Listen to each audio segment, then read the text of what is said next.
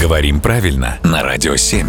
Володя, доброе утро. Доброе утро. Все чаще в последнее время слышу формулировку «идеальный шторм». Чую подвох. Речь тут явно идет не про пучину морскую. Да, это крылатое выражение, которое восходит к названию одноименного фильма. Фильм вышел в 2000 году, фильм «Катастрофа», а значение выражения «идеальный шторм» это ситуация, в которой сложились, ну, по максимуму все возможные неблагоприятные факторы.